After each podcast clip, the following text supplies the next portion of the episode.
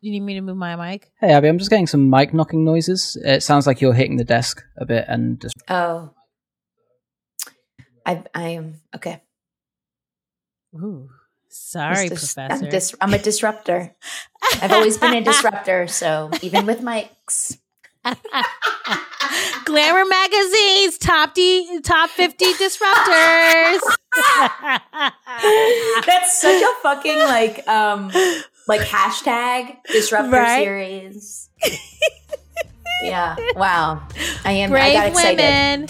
Yeah, I got excited about a sale and a deal and I started hitting the table.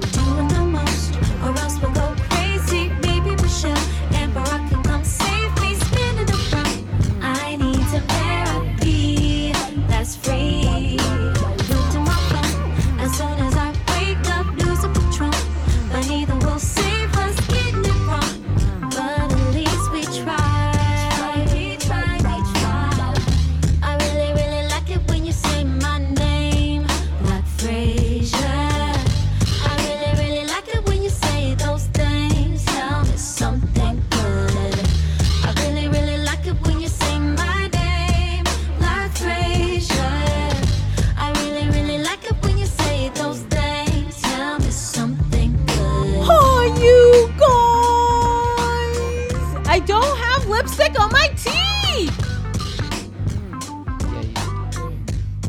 Welcome to Black Frasier, y'all.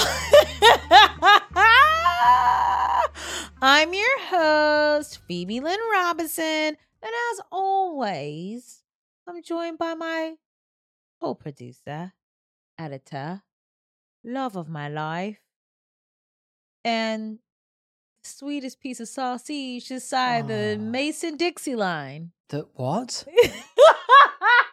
That's American history. We'll get into it later, babe. Okay.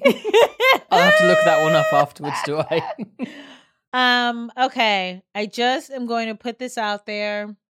I've tried very hard to not lean forward with my U2 ness, but I had to do it today, bitches.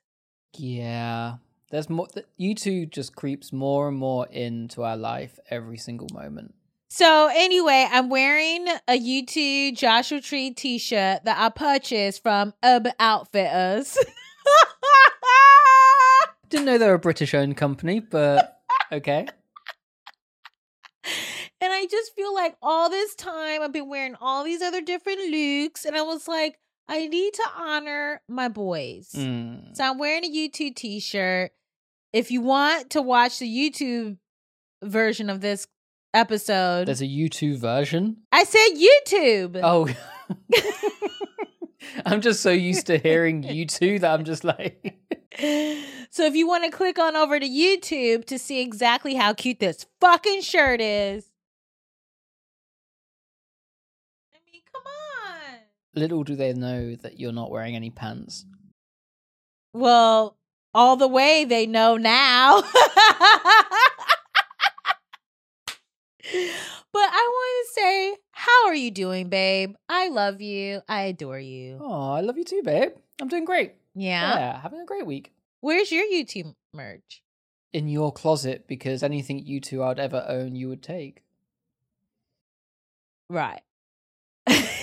So I did count how many U2 memorabilia items oh, no. are in this room. Oh no, how many? Is it like 12? It's not that many actually. There's four behind you, Right. or maybe three behind you. We have the U2 by U2, yes, which is the- the oral history of the band by Because- them. Because what? because the visual history wasn't enough. Then we have U2 and I by Anton Corbijn. And then we have uh Bono in Conversation. That's another book. Yes. Then we have this letter. Oh, I forgot about the letter. The letter. I keep saying it's a letter. It's literally It's like, like- one sentence. It's a, it's a post-it note.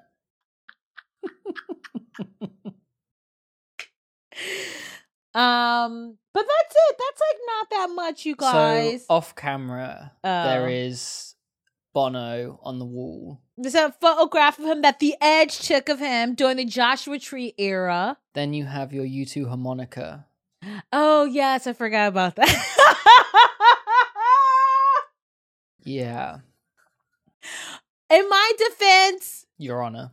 I did not say, listen, mates, I want a U2 harmonica that came free of purchase with a signed booklet hmm from when they did the Joshua Tree reboot Redux tour in 2017, and the band signed the book. By hand? Yes. What do you think happened? A printer did it? no? You think they just went to Staples and they were like, here, mate. Here's Photocopy this, 6,000 copies, please. You don't think Larry sat down, Larry Mullen Jr., the drummer of the band, sat down and was like, I'm going to sign this version of this booklet for Phoebe. I honestly thought this podcast was called Black Frasier, not the official fandom of U2. Drugged. Okay. Anyway, that's not the point of this episode, you guys. But if you must know, you want some U2 merch, go to U2.com. not a sponsor, not affiliated anyway with this podcast. U2.com. They have great th- they have great items. Tons of stuff. I'm not going to say a thing. But what are you thinking? So much. So very much. I have a I have a lovely heart, a very open heart. Yes, you do. And I'm a great fan. Anyone would be honored to have me as a fan. hmm they would. Thanks, babe. Okay, so let's move on to the actual point of this episode. Getting knocked up, bun in the oven, goofing in a cooch. Oh, that is horrible. I love you to bits, but that is vile.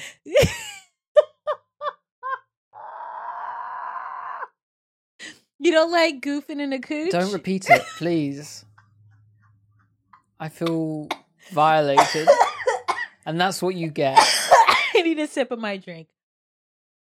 The point of this episode is about kids and, and in particular about people who are either on the fence about having kids or like you and I and don't want to have Yeah. children. And I think especially during the time of the core, people being inside, you have all this extra time, excuse me, and energy to sort of think about what do I want the next, you know, 18 years of my life to look like. And so, you know, I mean, when we moved in together 2 years ago, we you know, we decided that we weren't going to have kids. Yeah. Um, and I was like, even like a little bit nervous to say that because I was like, oh, like, am I gonna be enough? Is this relationship gonna like, like keep you entertained and keep you engaged enough to sort of? Trust me, there's plenty to keep me entertained with you. But I know what you mean. yeah, and so I'm wondering, like, when you were a kid, because here's the thing, I think, um, I think that girls are really you, your toys are here's a baby mm-hmm. doll here's a house you're playing house all these sorts of things that like of course boys aren't really those aren't the toys it's like rough and tumble it's explorer you, you can be, Soccer. yeah soccer you can Yeah. be anything and so i'm wondering you know at like what your thought on kids were growing up and then as an adult did it ever really did it ever really cross your mind that hey i gotta think about whether or not i want to have kids or do you just like not at all i'm a white dude doing my white dude things That's what my whole life has just been. Just a white dude doing white dude things.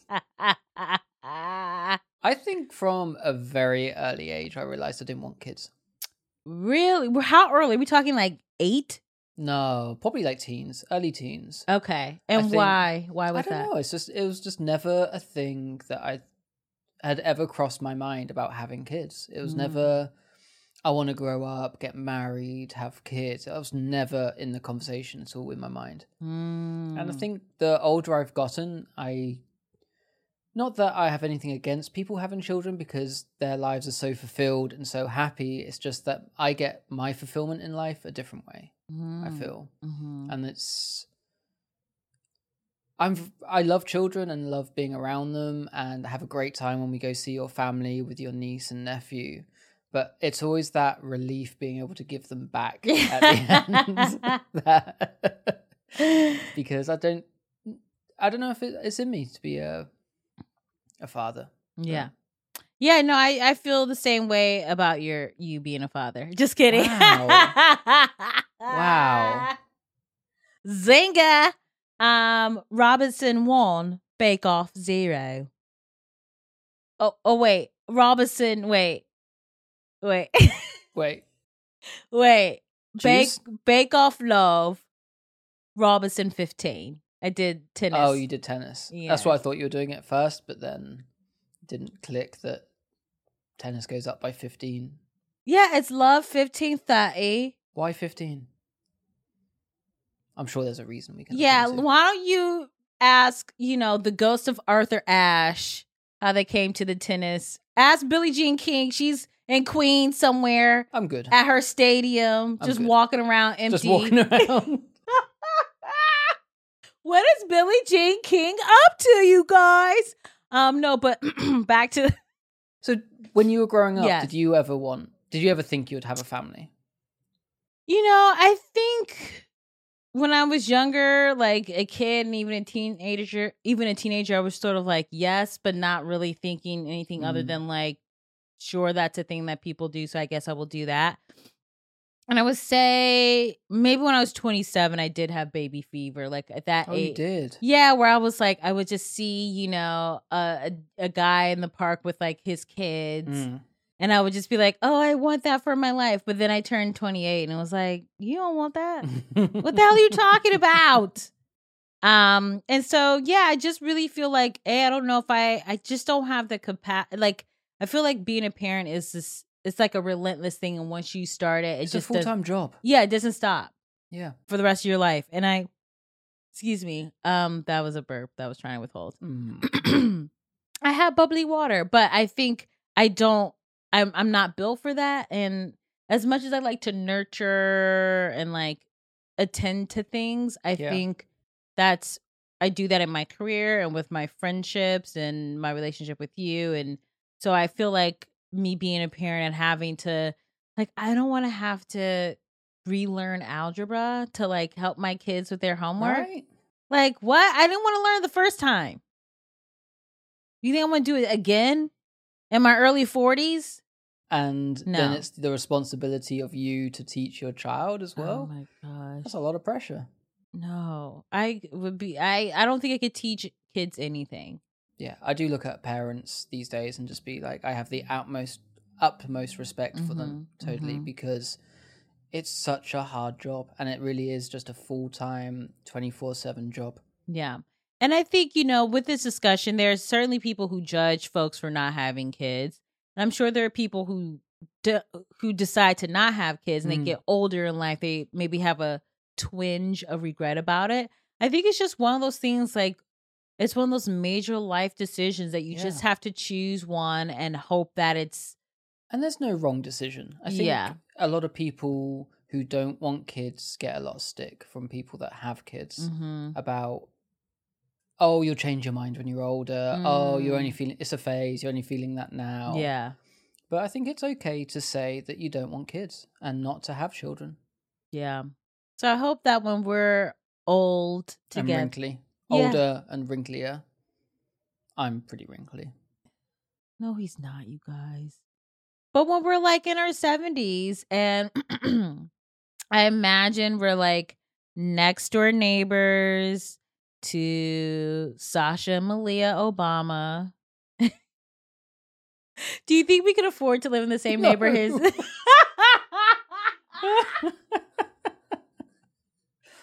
And you know, when they say neighbors, there's that's like an acre and a half away is the nearest house. But when we're old and all cute together, I hope that when we look back on our lives, we feel like even though we didn't have kids, we had so much love to give and we Yeah. gave it in different ways. Yeah. Absolutely. Well, that's really sweet. And I think this is a perfect segue to talk about our guest for today's episode, truly one of my favorite people, a good friend of mine, Miss Abbi Jacobson. So many of you know her as the co creator, co star, co producer, and director of Broad City. She has a New York Times bestselling book called I Might Regret This. And this is exciting news. Her new series for Amazon got picked up.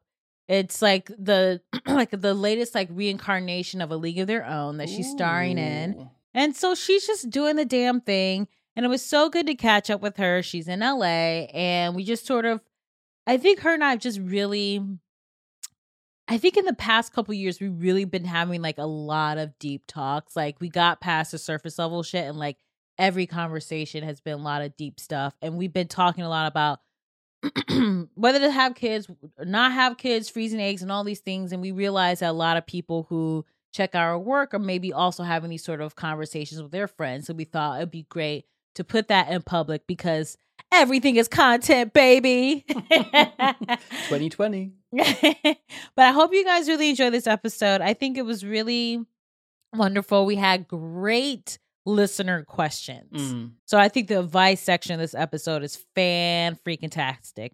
So without further ado, you guys, it's Abbi Jacobson. The mic is in a good spot. I'm sorry, I'm fucking up. no, you're perfect. I love it. okay. Hi, Abbi. Hi. Hi, themes. I can't do it. you could do it. Hi. You had to just really be. Hi. Hi. Yeah. Hi. It's so upset. It seems so upsetting. Yeah. It's like a quarantine high. You shift. You've shifted it to be like kind of a like a hi versus hi. hi. Hi. Yeah, Everyone yeah, has yeah. tuned out of the podcast by now. So we lost all the listeners. Yes, yes, yes, yeah. I like but I'm to do wearing that. I'm wearing a wig for you today. I want to spruce it up, you know. gorgeous. You really look. You don't look like we're in quarantine. No, I look like I'm thriving, but I'm not wearing pants. So I am not thriving. I was in like workout pants, and I was like, I'm putting jeans on for Phoebes. Whoa. Damn. High waisted and everything. Oh yeah, oh yeah. Ooh. Got I to, like got that. Got to. okay. well, No, I'm so excited that you're doing Black Frasier. Like people were so excited that you're going to be on the podcast. and like this is probably one of the most like I'm the most excited for this episode in particular just because I think it's very much top of mind for me. Um and I think for a lot of people who are are fans and are friends, um I think, you know, this is we're going to get into it today. I feel like this is the one real talk's going to happen and I'm really stoked. Me too. Um, I'm not exactly sure how it, where we're going, but I love it. Were you gonna get in there? No, I like it. but you know, we're both in our thirties. We're in our, or can we say mid thirties? Will that cost us so many Hollywood jobs? LOL. Mhm. yeah, Um, we've been we've been telling the industry that we're still in our twenties. So yes, we are both in our mid thirties, thirties. Um, yes, and I feel like this is an age where society makes women be like, okay, what are you going to do? You haven't had kids yet. Are you going to have kids? If you don't have kids, does your life have any value? Like there's just so much pressure and so much judgment that it can be almost paralyzing. And so I wanted to have a conversation today about being a woman who decides that, you know, maybe I either don't want to have kids now or I don't want to have kids ever. And just sort of kind of talking through those feelings and sort of just seeing how society sort of views us. And I don't know. I mean, I'll go first and say that I 1000% do not want to have kids. Um, and How did I you? feel, is that something you've always like? Have you come to that, or are you? You're like I've always felt that way. I mean, I think in my twenties, I wanted to. Uh, I'm the only one that ruins like your whole train of thought because I laugh every time you do you do something in that. What is it even called? The I don't know. like I in a just love it. brief. Yeah, the abbreves. I think in my 20s, I really was sort of like, oh, I think I could see myself having kids. And I think around 27, I sort of felt like, oh, I definitely want to have kids. And then I turned 28 and I was like, what? You don't. um, you don't want to have that much responsibility. And so I think now in my 30s, I'm sort of okay with saying I don't want to have kids without qualifying it or apologizing where I'd be like, "Oh, I don't want to have kids, but maybe my I might change my mind or maybe I'll adopt." And now I'm just like, "I don't want to have kids." Period, full stop. What I about don't you? have to explain it.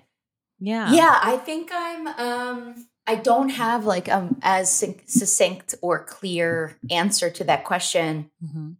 And to be honest, mo- most more recently, I mean, under this scenario right now, I haven't really been thinking about it.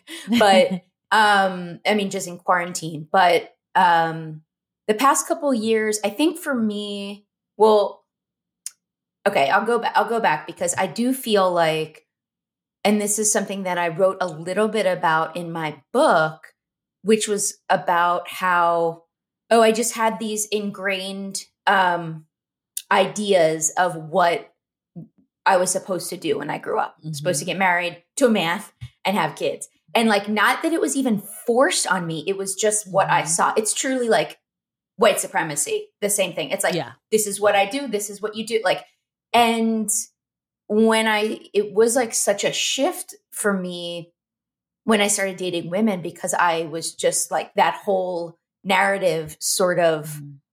um was like shaken a little where I was Mhm. like, oh, well, maybe this isn't what I will do. Like, I don't necessarily, I might not necessarily marry a man.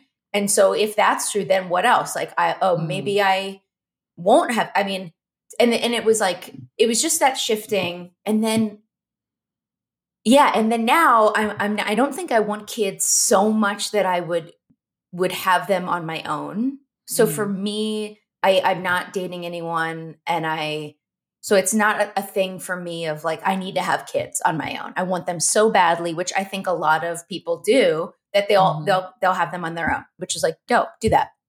For me, I'm not at that point right now. So I don't know. Like I I still am kind of in it where I don't know what I want. I kind of still always envision myself with kids. Um, but it's kind of an ongoing question. I don't know if I answered that uh, fully. I don't have the answer, truly. But I think that's I think that's also important to be able to say I don't know 100% which way I'm leaning right now because I think society forces everyone to be like, okay, get married by 25, buy a house by 30, if have kids if you haven't already and have these like specific markers that we're supposed to be tied to. So I think even having the conversation with yourself and being like, I'm not sure where I stand, I think is a very political, not very political, but a very powerful thing for you to do. And it, allows you to free yourself up, I feel like. Yeah. And, you know, I, around the time that Bake Off and I, like, cause even though I was sure, like, I didn't want to, I call Bake Off Bake Off because he, did, he wants to be a private citizen for all the podcast listeners.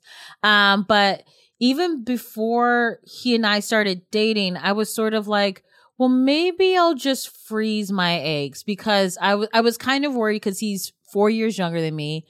And, you know, I think someone, we started dating when he was 28, 27, 28.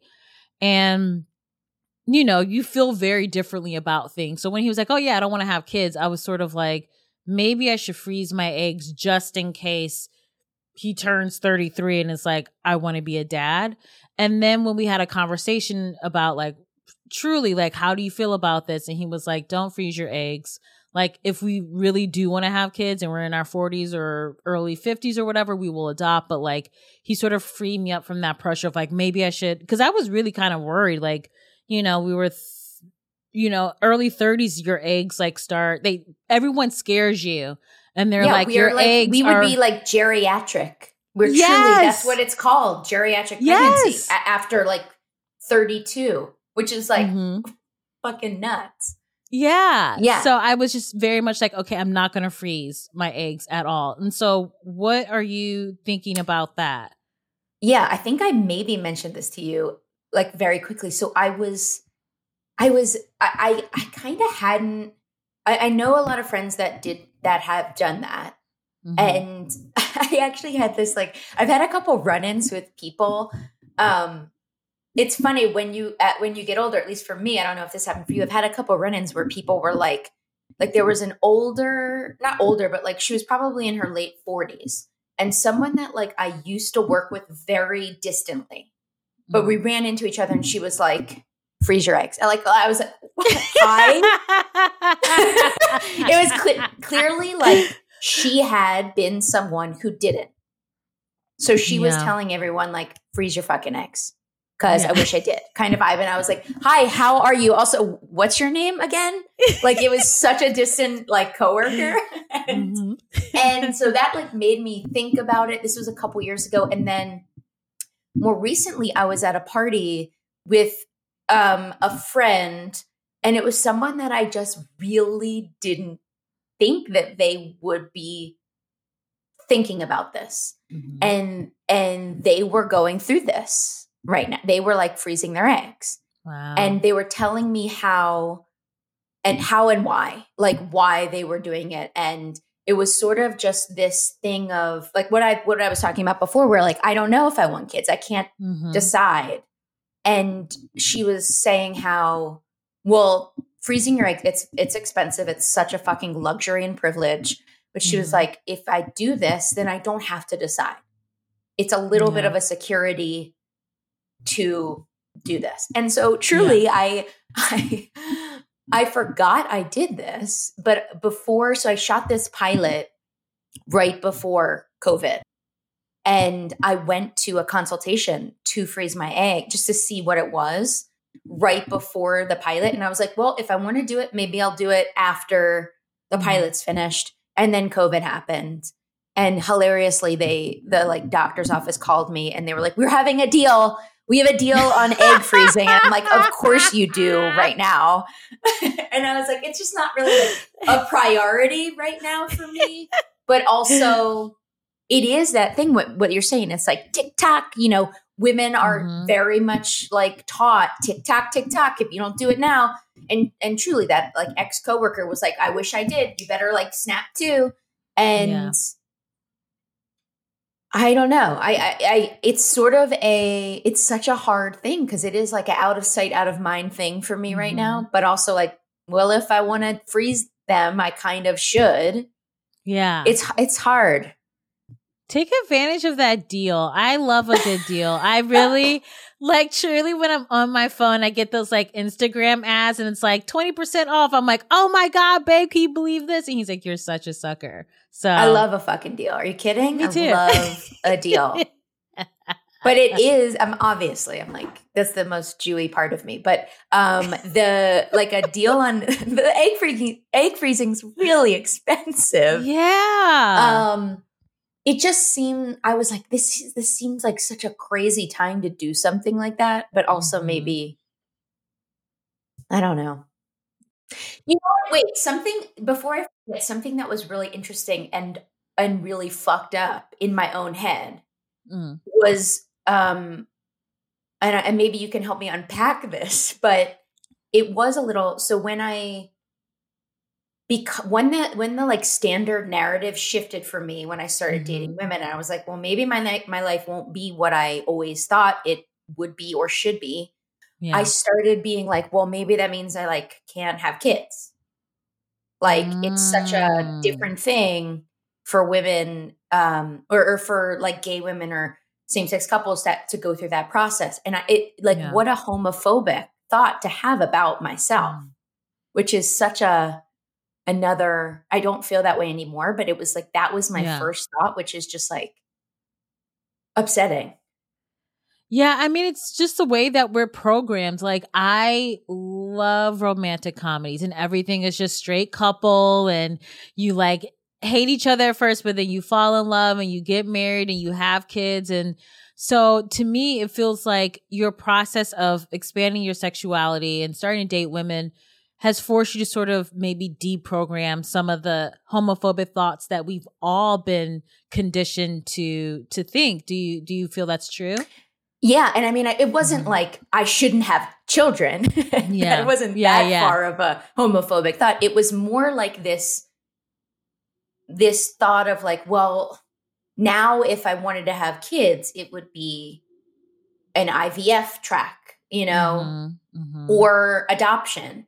Whereas straight couples that do IVF, like so many straight couples do IVF it's like not any different. Like why would that be different for a same-sex couple than a straight couple? But i i truly was like i don't know. Why am i thinking of it differently? It's Mm. like programmed somehow. Yeah. and so a lot of i don't know yeah a lot of that was worked through. Yeah, that's good. and Yeah. so you thinking about like whether or not you want to have kids like I I think I was really influenced by looking at the way that my parents raised my brother and I just because I saw how much hard work like went into it and like how much they like were grinding and hustling. And we were I mean we were middle class but we weren't like not comfortable like you know I still like had tons of student loans for college. I had to do work study for like high school in order to afford to go to my private school. And I just saw the effort that Ma and Pa Robinson put into me and I was like I don't know if I have that capacity like do you think any part of your sort of working through whether or not you want to be a mom is informed by the way that your parents raised you? yeah i think so i mean i think I, I i'm not uh, sure exact uh, your brother's older right so we, we have the same Yeah. i have an older brother too Mhm.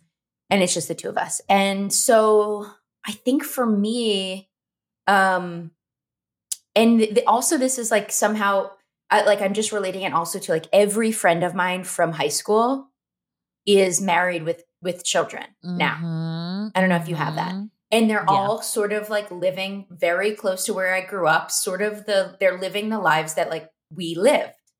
Yeah. And I feel like me and maybe another one, a couple other of our friends did the New York route. Uh, and it feels like the the family, the having kids for us is later. Like the the work life, um, at least for women, the work life um taking priority in the beginning is like pushes that I- if that makes sense. So like I was so I was and am still so work focused.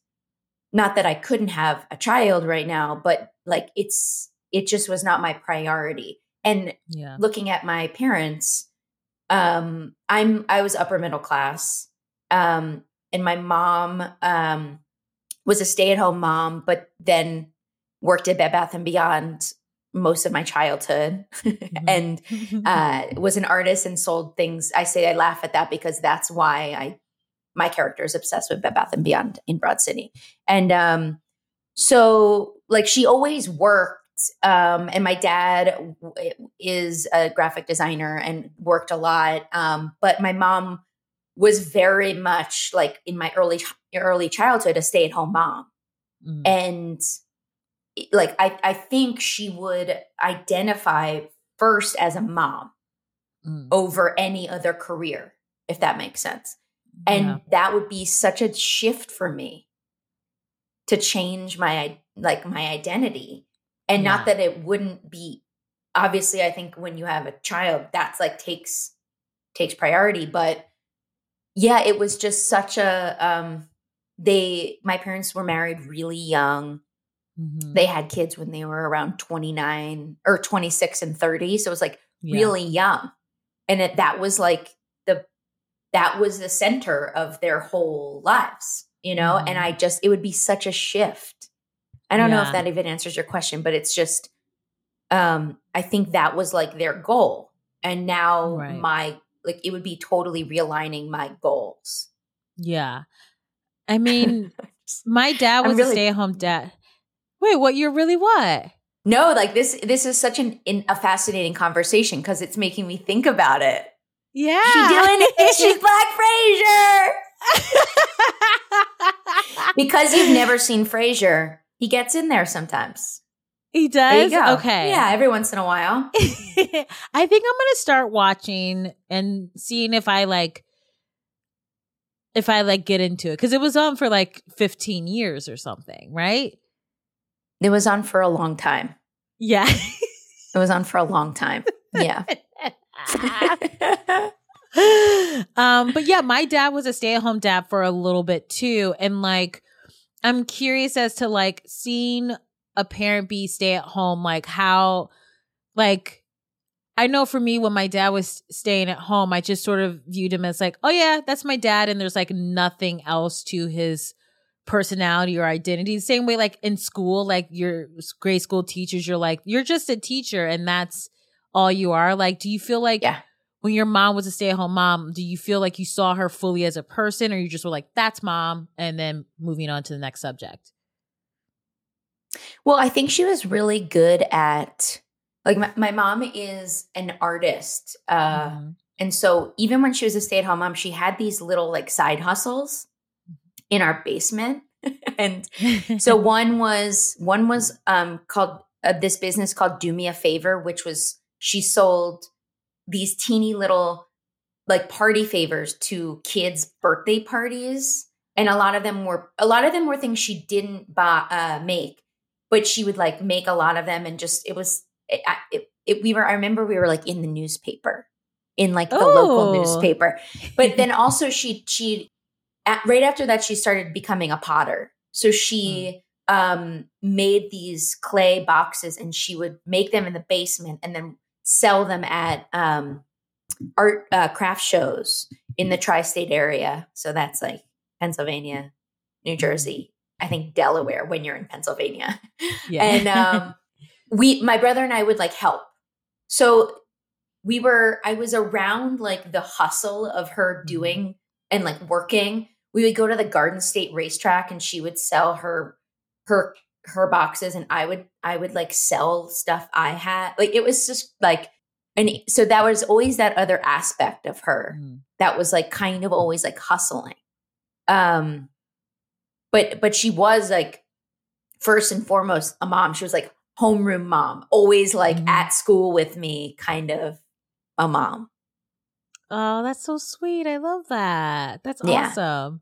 And like, I think when I think about the decision to be like, okay, I'm not to have kids, and I would tell people I don't want to have kids, people are to be like, people would say things such as, well, who's to take care of you when you get old? And just automatically make it like you're not to have kids. Your life is to be a com- piece of shit. You know what I mean? Or like you're to fall apart and no one's to be there that loves you and it's sort of this kind of pressure and i'm wondering like you know have you felt any sort of pressure from people have anyone said like side comments about you're not being married and having kids at this point it's interesting i don't know if you feel this way but like i feel a lot of my a lot of our peers Mhm. don't have kids yet yeah So I don't feel that pressure from like right here, people that Mhm. are doing similar things. Um it's more I think an internal like judger Mhm. of like that Mhm. same thing of like my mine isn't necessarily who's going to take care of you, but it's like um when I'm older will I want that? Will I will I will I wish I had that? Uh and then also i mean i would yeah just i i, I often wonder if if that would be a piece of this ex whatever this ex, whole experience is that i would Mhm. would want or wish i had done Yeah. I mean, it is one of those things where it makes you sort of, I think, you know, you think, for me, when I think about life, I'm like, oh, I could do this or I could do that. It could be whatever. I could course correct, blah, blah, blah. But there are certain things where it's like, you, you you're going down one path or the other and you can't yeah you can't cross back over so like yeah it's At- it's even getting married you can you'd be like Yeah. well, we're not gonna do this anymore That's- you know like that happens Yeah. a lot But Yeah. the kid, yeah, the kid thing, it is like, that's, yeah. Yeah. Do you think you want to get married? Um, I the like the idea of marriage. Um, I I can't even get that far to be honest. I'm truly like that. Oh, like I can't even like get that far. I'm at a point right, right where I'm like, I just want to like like somebody. Like I haven't liked anyone in a second. You know what I mean? So I'm like, Mhm, I don't mhm. even know if I even need to jump ahead and really contemplate if I want to get married because I'm like, no, I just need to figure out why I maybe don't, eh, or like in the last little while, why I'm not like connecting. So I'm like, the marriage thing, I don't know. Do you? I mean, just before I answer your question, go back to the connecting thing. There, most people are complete trash. So it's like. Mhm. Not like if I, disagreeing. yeah. Mhm. yeah, like if I wasn't with Bae-con, I would fully be single. Like before I met him, I have resigned myself to being just like, just enjoy being single because I was very much like, yes, I love being in a relationship, but I was so like, oh, my life is not fulfilled because I don't have a boyfriend. And I really just felt like so much pressure of like, I just should be in a relationship and I should have my partner, blah, blah, blah. And then like maybe two or three months before I met Bae-con, as it always happens, I was like, all right, you know what? I'm done. I, I just want to focus on my friends and I like don't want to turn every conversation to like woe is me and like I just want to be present for people and show up and like be grateful for the life that I have. And then I met him and so then everything has changed. I but remember. I remember this. yeah. Yeah. I remember because I remember, and I won't say any details about it. I remember this before you met Bae-con. There was like Yeah. this thing a little bit before that was so fucking annoying. Yes. Do you remember? I, and I was like, Mhm. yeah. And I was like, yeah, fuck this. We were both like, fuck this. right? I hate, I hated that scenario for that situation for you. I that was such Yeah. bullshit. And it, Yeah. it yeah. Yeah. So So, then, yeah. um, but yeah, I, I so I got to a place before Bae-con where I was like, I'm just gonna be at peace with myself because I think like even like the idea of just pushing marriage and kids onto everyone, it's like I I would feel like, oh, I need to have all these things before I even got a chance to know who I was as a person. Um, and so then I got to a place where I'm like, okay, I'm I'm being alone, I'm enjoying myself, I'm realizing the things that I definitely need to work on. Cause you know, in your twenties, you can be like, oh, I'm I'm I'm cool. And then your thirties, you're like, you're a fucking asshole. And you need to get that and You know what I mean? You just like check yourself more. Yeah. And then now with Bae-con, I'm very much like I'm okay. So I'll tell you, like, if we do get married, this is the only scenario in which it can happen. Oh yeah, this is such an intense thing because he's sitting like on the other side of the computer, right? Yeah. You're staring at him while you have to tell me that. I'm like, babe, this is what I want. No. Walk out of here. Walk out. okay. So I want us to get married at Joshua Tree because obviously U2, but also I did not go there. I was like, uh huh, cool. It's very peaceful there. I did not put that together. Mhm. Yeah, of course. But we met at a U2 concert. So I was like, oh, this is, it means so much. And then you've met Mai, right? Mm-hmm. Yeah. So Yeah, I want her, yeah, I want her to marry us.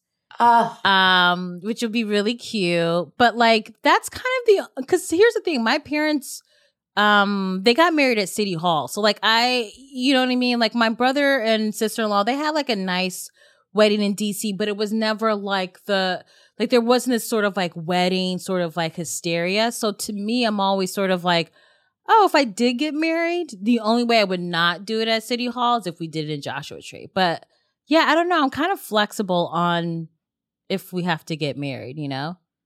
I mean, I, yeah, I've never had some, and maybe you know, it might also be, we're we're actors, so we we Mhm. kind of have this actors is just one of the multi many multi hyphenates that that me and Phoebe are. Um, but, but we we have opportunities, um, and dare I say, seek uh, narcissistic op- narcissistically Yes. opportunities to be to have attention on us.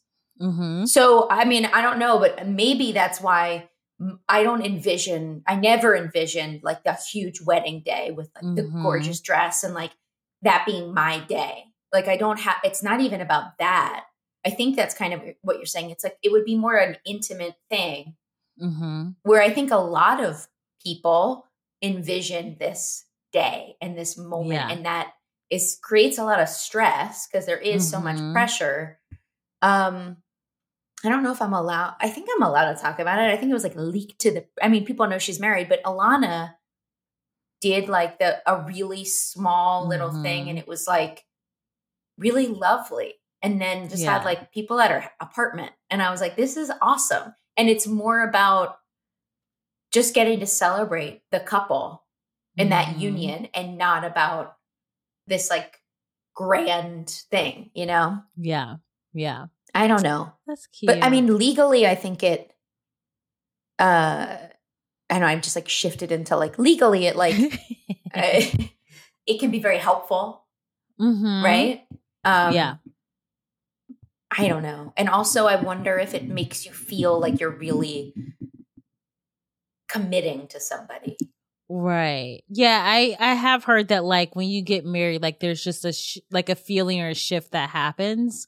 And so I'm like, "Oh, maybe I want to feel that shift." But I'm like, I don't know what would be different. Like we've lived together for 2 years now. Like he's met my family, I've met his family. Like we're really like not that exciting as a couple like not to neg us, but we're just we're homebody. Like I just don't know what would be different. I'm not taking his last name. I have no interest in that.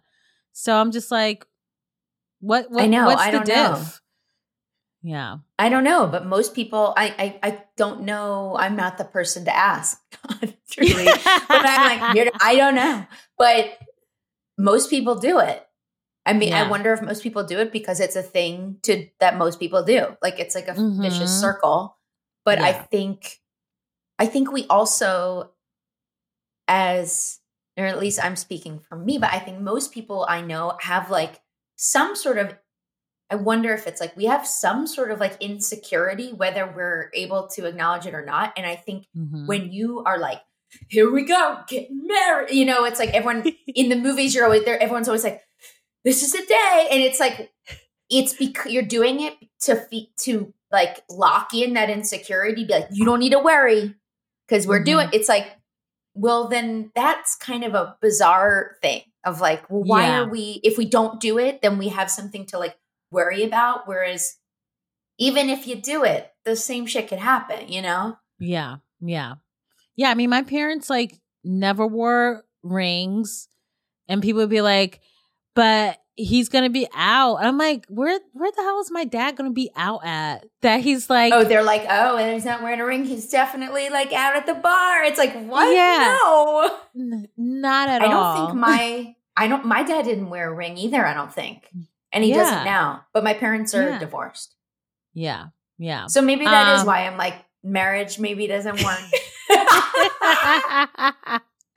I mean, it just is so like trying to navigate the world with like another person, like, and trying to build a life. You real like, cause, you know, I think my, my fantasy of relationship is like, I, before Bake, I was like, we're in this relationship. The other person has all this work they need to do on themselves, and I'm perfect, right? Like, I'm on point. Bae-con is like, babe, you old piece of shit. No, he doesn't say that, but he is very much like, oh, you should work on this. Or like, maybe the way you do XYZ is like not the most beneficial for your spirit. And like, I don't know. I f- I'm wondering if like from any of your relationships, have you sort of like learned anything from yourself where you're like, oh, like this is something that I didn't realize maybe is a thing that I should tweak. yeah, you know, it's so funny hearing you say that.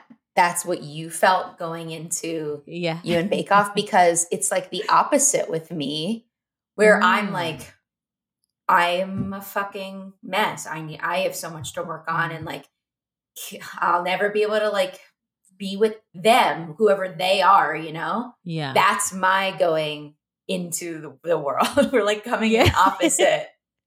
we would have gone really well together I know we would be like the perfect because you're like, I'm perfect, Yeah. and I'm like, you're right. I'm the problem.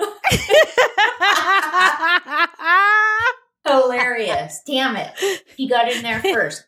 Um, but I think that, yeah, I mean, I think for me, I've found that, and I've been trying to like really practice this with friends Mhm. is, um, like how to really listen and be there for somebody and and Mm. and just sharing like for me like my biggest issue is communication and Mm. i've learned a lot that it's obviously like everything or most things are based on childhood shit and like i grew up with a lot of nonverbal communication so i'm Mm. not very good or i will change my i will change what i say i would say i used to not be very good at communicating Mm.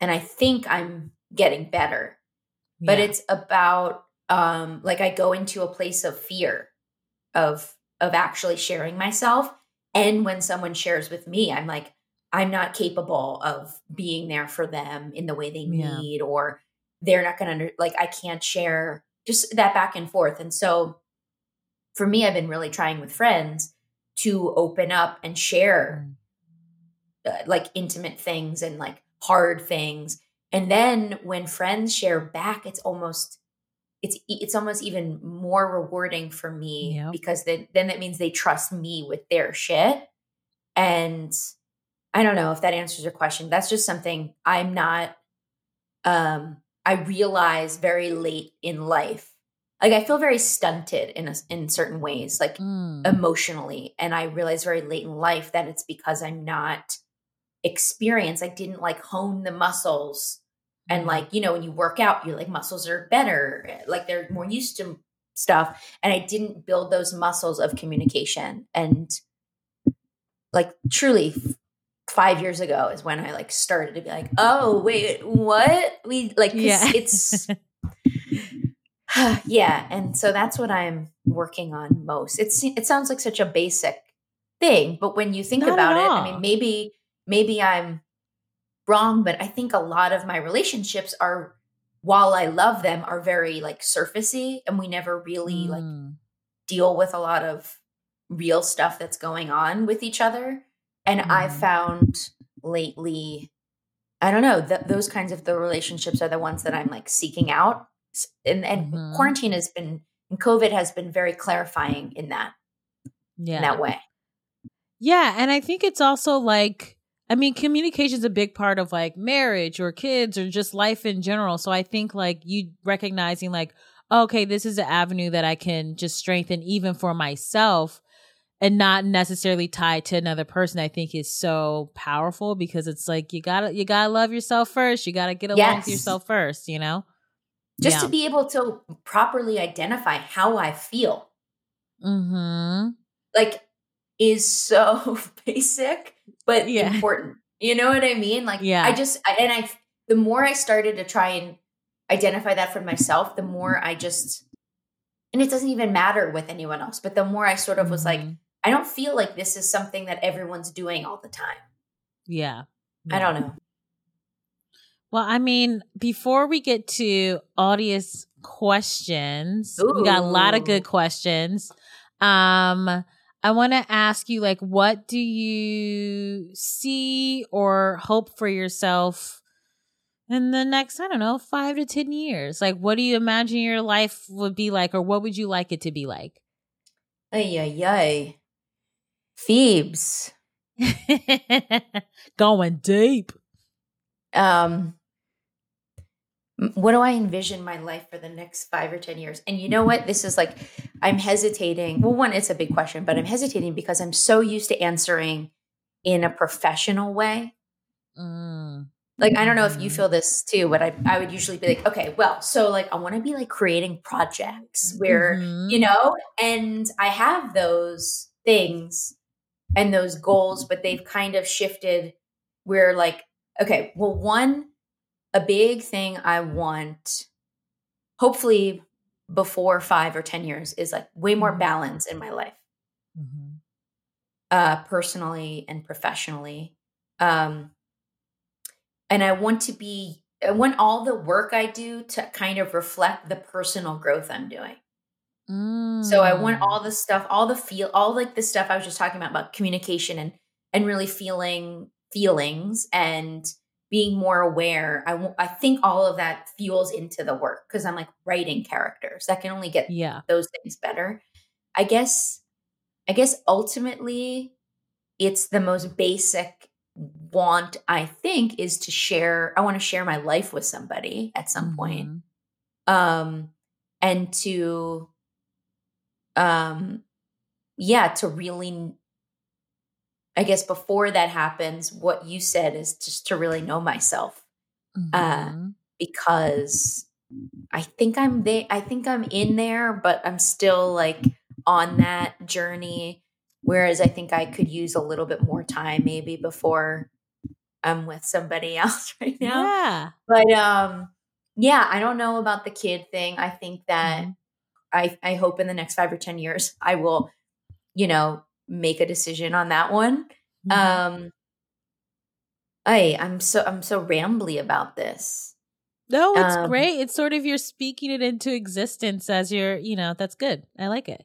yeah i think i just i hope to be able to still kind of cross um cross like mediums with creativity um be able to still do what i do in tv and film while also like doing more um visual art and voice stuff and I don't know. And in terms of friends and like relationships, I just want to continue on this path of like kind of going deeper. Whereas I feel like I've been kind of floaty Mm. in my life so far, if that makes sense.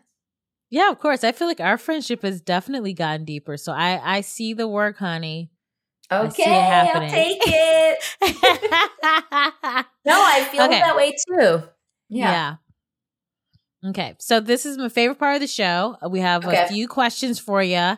And you know, your advice could be like funny, it could be ignorant, it could be serious. We just want to have like make people feel good overall. Okay. Um, so this first question is from Amy, who lives in Richmond, Virginia. And she writes, I've always been on the fence about having kids, but leaning towards the not unless I find the perfect partner and they really want a family side. I found someone who I think might be that perfect partner. We've been together six months now, so obvs we're not um like getting married tomorrow, but marriage is where the general trajectory of our relationship is headed, and I love him, so that's great. He's always wanted to be a dad, so here I am approaching the I found the perfect partner and they really want a family situation. I just turned 28, so basically I just no. turned 28, so basically my eggs are dying. Mm. Oh Yeah, my we god, just want Amy, them- we just want them to feel better with these answers. Yes. Cool. um, which means I need to sort this out sooner than later. I know I'd be a great mom and I would enjoy a lot of things about motherhood, but what should I even be considering? Uh, oh, sorry, but should I even be considering it if it's mostly to make my partner happy? How do I know if it's actually something I want for me? Ooh. Yeah. There's so many things in there. I know. Well, I mean, I guess the biggest thing would be to just have like an open conversation about it. As long as they're doing that, I think it's um all out on the table, but if there's like Mhm. I feel and this is also just like from watching movies, but also Yeah. having conversations with peers, which is like you feel like so much is happening behind the scenes in women's Mhm. minds of like, okay, I'm 28, my eggs are freezing, but he wants kids. But like I love him, but like I don't want to do it just for him, but like I might want it if I have the right partner. But like like there's Right. so much back and forth. You're like having conversations with parts of yourself. And Mhm. I think it's like, well, I don't think you should have kids if you're just doing it for somebody else.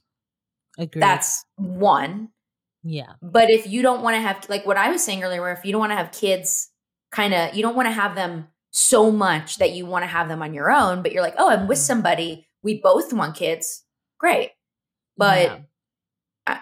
I, I also think it's intense to have a conversation six months in. Mhm. Like, I don't think she should have a conversation about that unless she wants kids so much. Yeah. Like if Yeah. you are 28, I don't know when your eggs are officially dried up or whatever, but if you're 28 and you've always wanted kids and you're with someone and you love them, that would maybe be a time where you're like, hey, I, I know it's early, but I I've always wanted kids. What do you think? Do you want kid? You know, Yeah. but I don't know. What do you think? I'm like rambling again. No, I think it's I agree with you that you shouldn't have kids for your partner because that there's always going to be some part of you that will be resentful of the fact of like I'm doing this for you even though I don't want to do it. And I think that like yeah, 6 months in is way too soon. Um and I feel like you need to go through the things of like living together of like really like experiencing a life together and seeing what your teamwork is like and you know, I feel like Bae-con and I have learned so much about being a team from living together these past two years that we just wouldn't have if we just lived separately and we were like, okay, let's just like move forward with our relationship six months in. So I think like take the time, take the pressure off. If you're unsure, maybe consider freezing your eggs. And I don't even know if you necessarily need to have a conversation with your partner about that. I think that's something you could do independently. But I don't I always get worried about rushing into a decision because you feel like you don't have time because you end up Yes. doing something that you might not have done if you thought about it a little bit longer. And 28 So- is not like your is not uh cr- I don't think should be like emergency egg time. Yeah. Not not Yeah. quite yet. Yeah. So best of luck, aim. That is Aim, you got it. doozy. You got this, Aim. um oh okay um okay this is from millie in brooklyn new york hey phoebe and abbi i recently came out to my parents and while they've been really cool about it for the most part it is a bit of a stumbling block to my dad about the idea of not having grandchildren which like not necessarily true dad any advice on how to talk to him about this one hmm See, I mean, that's what kind of what I was talking about earlier, where it's like this like this bizarre homophobic ingrained thing that like, oh, if you're queer and you're in a same sex couple, you won't have grandchildren. And also, it's like the say she didn't have her like didn't birth her own children, they adopted, they're still his grandchildren. Exactly. So that's a different conversation, even if she married a man. Yeah. That's like um i the parent thing is tough. Hmm um i think again i would say like communication but uh an open communication and like dialogue and kind of like pulling out that conversation because she could compare it to adopting um yeah but i don't know what do you think Yeah, no, I think it is good to have the conversation. Just be like, hey, I know it's not your intention. Um, but when you say things like this to me, it makes me feel this certain way. And I think you should just really rethink about what it means to be a parent and not sort of limit what you think my life can look like. Cause I think, you know, most yeah that parents sounds a lot better than what i said No, no, no, but no but I that's think- so true yeah. it's like well what what a like a parent is not just a man and a woman having Mhm. children he needs to start unlearning that Yeah. And just I I you know, I feel like a lot of times parents just like they don't necessarily think that they're saying anything inappropriate. And so I think it's good to sort of just like gently explain it to him cuz he then might go, "Oh my god, that's so not what I was trying to say. I'm so sorry and I won't ever do that again." So I think there's hope, Millie. So yeah Godspeed. Um, ooh, Ooh, okay, this one's good. Okay. Um, okay, actually these are both really good. Ooh. Oh, okay. We're going to do this. This is anonymous, and I, I I saw the beginning of this question. I know why. Okay, this is from anonymous. Uh, I'm 36 and single, and very much would like to have a child. Recently, the love of my life, who broke my my heart, has come back into my life. Friending me on Instagram, duh. Um, he and I have been talking every few days over text and phone calls. He is living with a girlfriend. No, bitch. Oh my god, anonymous. you hadn't finished. You hadn't finished that question. no. Oh my god. Okay. He is living with a girlfriend, so I have not expressed that I am still in love with him and would like to get back together and have a child with him. okay, okay, Anonymous. okay. I'm ha- I'm happy you kept anonymous. Because uh, I'm also like a question like this, I, and I I hate saying this. I think they um wrote this knowing what we would say. They need us Yeah. to tell them what that right. Yeah, we're gonna dra- we're gonna drag anonymous gently because this Yes. is wild. Okay, so I have tried to keep the conversations light and friendly so as not to seem predatory. He has expressed that the relationship isn't going well, and that one major problem is that he very much wants to have kids and she does not. Is he putting out feelers to get back together? Is he just looking for validation? Is he bored during the pandemic? Has the pandemic made him realize he has partnered with the wrong person? What should I do? Is it unethical to continue talking to him because he's in a relation? Am I a trifling hoe? What I want is to get back together with this man and have a baby. Um, Anonymous. Anonymous, Oof. I'm sorry. I this sucks. It Yeah. sucks because this is even just the questioning how long that went is like a cycle of like she, I think she's a she. She's going, she's fucking like, I don't know. Is this why is he doing this? She's checking his fuck. She's probably checking that Instagram right now. Yeah. Not even listening to the podcast. You know, like she's eh, she's in it. And it's like it Mhm. seems a little toxic. Like one, he Mhm. broke her heart. We don't know how or why, but that sounds like that was hard and painful. Not to say, you know, whatever. The first half, I was like, okay, and he's back, Yeah. but he's living with a fucking girlfriend. No, Yeah. clearly he's like he know. uh, It's just not. She wants us to tell her this too. She wants us Yeah. to give Yeah. it to her, right? Anonymous, he's a piece of shit. Straight the fuck up. He is a piece of shit. Delete his number, block him on Instagram. This is trifling as hell because if he's going to do this to his living girlfriend, he would do it to you. If you guys got together and have a kid, you and don't he think probably would be- did. yeah. It's just like you don't. And like you said, this is very toxic. And if you do want to be with someone and raise a child, you don't want to bring it into a toxic sort of situation with a partner that is clearly not trustworthy.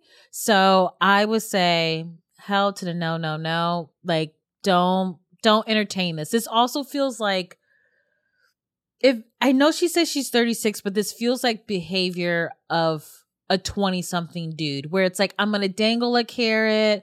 I'm going to maybe say some things to hook you, but I'm going to be non committal, but I'm going to be over here. And I don't know. I just, And it's someone that just want like he, he seems like he just wants like someone to be into him. And it's Yeah. not working out with his girlfriend. He's got you back now. And it's Mhm. fucking bullshit. No. Yeah. I she deserves anonymous deserves better than this. Yeah, listen to us, Anonymous. We won't steer you wrong, okay? Okay, so I'm have two questions left. I'm gonna pick just one. Okay. This is from Iman, not the model, Oh. but damn. Who's not writing in? She's not writing in. Damn it. Phoebe, what kind of podcast is this? I should hang it up. You should just stop. okay, this is really cute from Iman. Iman writes, First of all, love you both immensely. Cute. Thanks so. Um, yeah, you're so cute. Um, I'm only 20 years old, but growing up in a Pakistani American household has a lot of pressure. Uh, a lot of pressure was put on the ideal of a nuclear family. Whew. I grew to resent such antiquated slash patriarchal standards and have chosen to rebel completely against them, swearing I will never get married or bear children. I'm terrified that this re- this rebellion will result in my own unhappiness since I've internalized the concept marriage and having a family as ultimate life goals. How do I navigate cutting out all of the BS of the pressure from society and pressure from my own internal rebel in order to find out what I truly want for myself? I wouldn't get married or have children unless I was completely sure about it. How do I know if I'm sure? My choices will result in black and backlash either way. Might as well do what I want to do. Whew. That's That's tough. a lot. Um, I mean, is there a world, Iman, where you would consider going to therapy to talk about this? Because I feel like there is so much happening with like family pressure and societal pressure and cultural pressure that I think it's good to sort of like spend, I don't know, six months or a year or a couple years unpacking all of this to actually figure out what you do want because you don't want to you don't want to make big life decisions out of spite. I think that's always a mistake, you know? yeah, and I also think, um, well, one, it's so incredible that at such a young age, she's only twenty, she Mhm. knows this about herself, but also about her family. She knows what she doesn't want. Yeah. but I do think that it's important to allow yourself and your wants and needs to change. So I Mhm. like the rebellious spirit and like declaration is fucking rad, but also I don't want it to like limit you. If you do find you want to be with someone and get married, like it Yeah. just should, it just could shift and be in your way Mhm. and not their way. But I do think Mhm. the therapy thing is like a really good and incredible tool to get to like really pull all of that out and just Yeah. have yourself having an ongoing conversation about it. Cause I don't know if you, there ever is a way to know what's the end of her question where it's like, how do I know for sure? Yeah, and that's the well, thing. It's like you might not. yeah, And Yep. like we all make mistakes. yeah. Yeah, I think that's the thing, I guess, to like sort of sum up this episode is like these marriage and, and parenthood is sort of a thing where you're not going to know everything before it happens. You know what I mean? So like you don't know if your marriage is going to work out. You don't know if you're going to love being a stay-at-home parent. You don't know if you're going to love working as a parent. You just don't know how it's going to go. So I guess you just have to really just make peace with the unknown and then just sort of like follow your heart and what you think is going to be best for your life. And you know, just fucking pray to like Serena Williams's I don't know, weaves. Like just you know, call call on a higher power if you need. Who's your Yeah, I higher that- power, Abbi? Man, I don't think I have one right now. I don't Mm. um I don't have a good answer to that right now. Do you? Mm. Well, you know, I think my higher power is Tracee Ellis Ross's pattern beauty. That line has totally changed my hair and it's got I mean, this is a wig. So my hair has not become this amazing overnight. But like, this is Tracee Ellis Ross's hair products in my hair. but I just love that. Like, if I feel good about my hair, I feel like I feel okay about most things, you know? Which I know is kind of a Yeah. shallow thing, but No, it's It's it's, not. It's about self-confidence.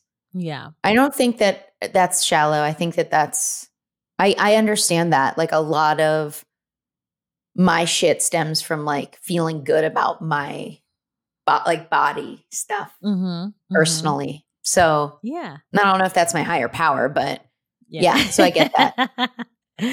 well, Abbi, this has been so good. I think people listening to this are going to love this conversation and maybe encourage them to have conversations with like friends and family. So I thank you for being so open and raw and willing to go deep and willing to say, I don't have the answer to that because I feel the same way about so many things. And I just adore you and I miss you so much. I know. I adore you and miss you too. Thank you for having me. It's so, I don't know if other guests feel this way. I don't know how many you've done, but I'm like, oh my goodness, I have to be like, was I being too honest? Because I feel like I'm just FaceTiming you and forget it's going to be on a thing. Ah, isn't Abbi just like the biggest ray of sunshine, babe? It was just a delightful conversation. I'm so happy to hear you say that. And anyone listening, again, I think the biggest takeaway from this episode is that if you are not sure of whether or not you want to have kids, that's okay. You have time to figure it out. If you want a little added insurance, you can freeze your eggs, you know. Yeah, there's and absolutely it's if you're at a point in your life now where you're wondering if you need to make the decision, there's always adoption as well. Mm, I think that's a mhm. great opportunity to not maybe give back and like with the plenty of children that need a solid family as well. Yeah. Oh, you're so tenderhearted, babe. Um, okay, so this is a great episode. Um, check out her book. I might regret this if you haven't read it yet. Go back and watch those old episodes of Broad City because they're gonna warm your Oh, heart delightful. and they're gonna make you laugh your ass off. And as always, we are an indie podcast, baby. We fund ourselves, okay? And we are not taking ad dollars. We're not freaking just bowing down to the man. We're not like White Castle. Please give us money. Seems to have really hit a nerve with you right there. also, White Castle. That was the first place I could think of. KFC, you ain't giving us any money.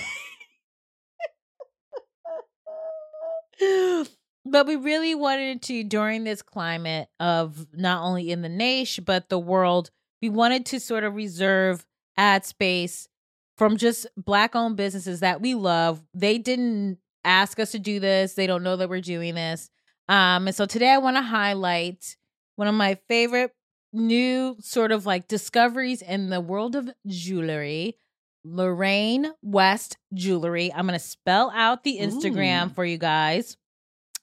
It is L O double R A I N E W E S T Jewelry. Like you should just know how to spell jewelry at this point. And Lorraine. and West. Yeah. At her on Instagram and also go to LorraineWestJewelry.com. I mean, you guys might have seen her earrings on Beyonce Oh. and Zendaya. Ooh.